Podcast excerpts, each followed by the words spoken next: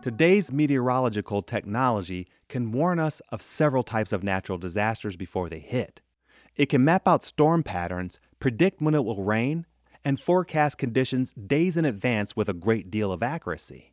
Even without equipment, we are able to sense when it will rain and make educated guesses about when it will be hot, muggy, chilly, or freezing. We know these things because we can interpret the signs. In Luke, Jesus explains that there are other signs that we should be able to interpret as well signs of the time as it pertains to our spiritual present and future. He says in Luke chapter 12, verses 54 through 56 He said to the crowd, When you see a cloud rising in the west, immediately you say, It is going to rain, and it does. And when the south wind blows, you say, It's going to be hot, and it is.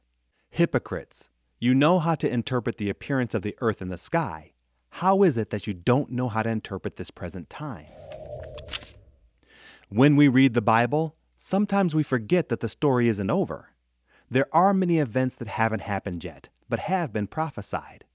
By paying attention to the news and changing culture, we can also discern where our nation and our world is heading in the short term. Just like we are able to sense when it is going to be hot, we should be able to discern the spiritual temperature of the times. We should be able to see the warning signs threatening believers in our nation and around the world. When you hear the words that Jesus spoke in Luke 12, what comes to your mind? How do you see the world evolving spiritually? We know how the story ends. As believers, we can pray for Jesus' swift return, or we can pray for him to delay so that others might be brought into the fold.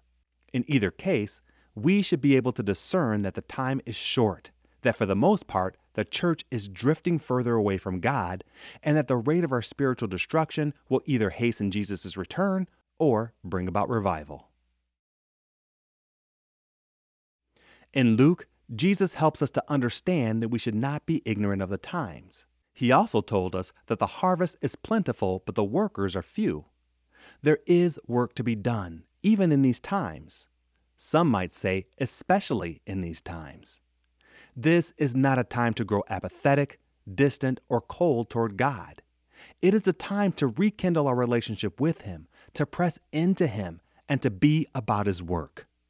Whether it is your prayer that He hastens His return or that He delay for the lost, our mandate doesn't change. How do you interpret this present time? What signs are you seeing that would indicate the spiritual temperature of our nation and our world? As the body, we need to wake up.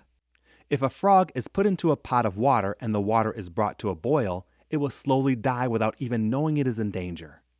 But if a frog is thrown into a pot of boiling water, it will jump out and save its life. Are you slowly boiling to death, not realizing that our culture is drawing you further and further away from God? Or will you allow the Holy Spirit to shock you with the truth of the time in which we live so that you can be on point for the kingdom? Ultimately, the choice is up to us. Thank you for listening to the Lord of My Life podcast, and be sure to visit our website at ktfproductions.com.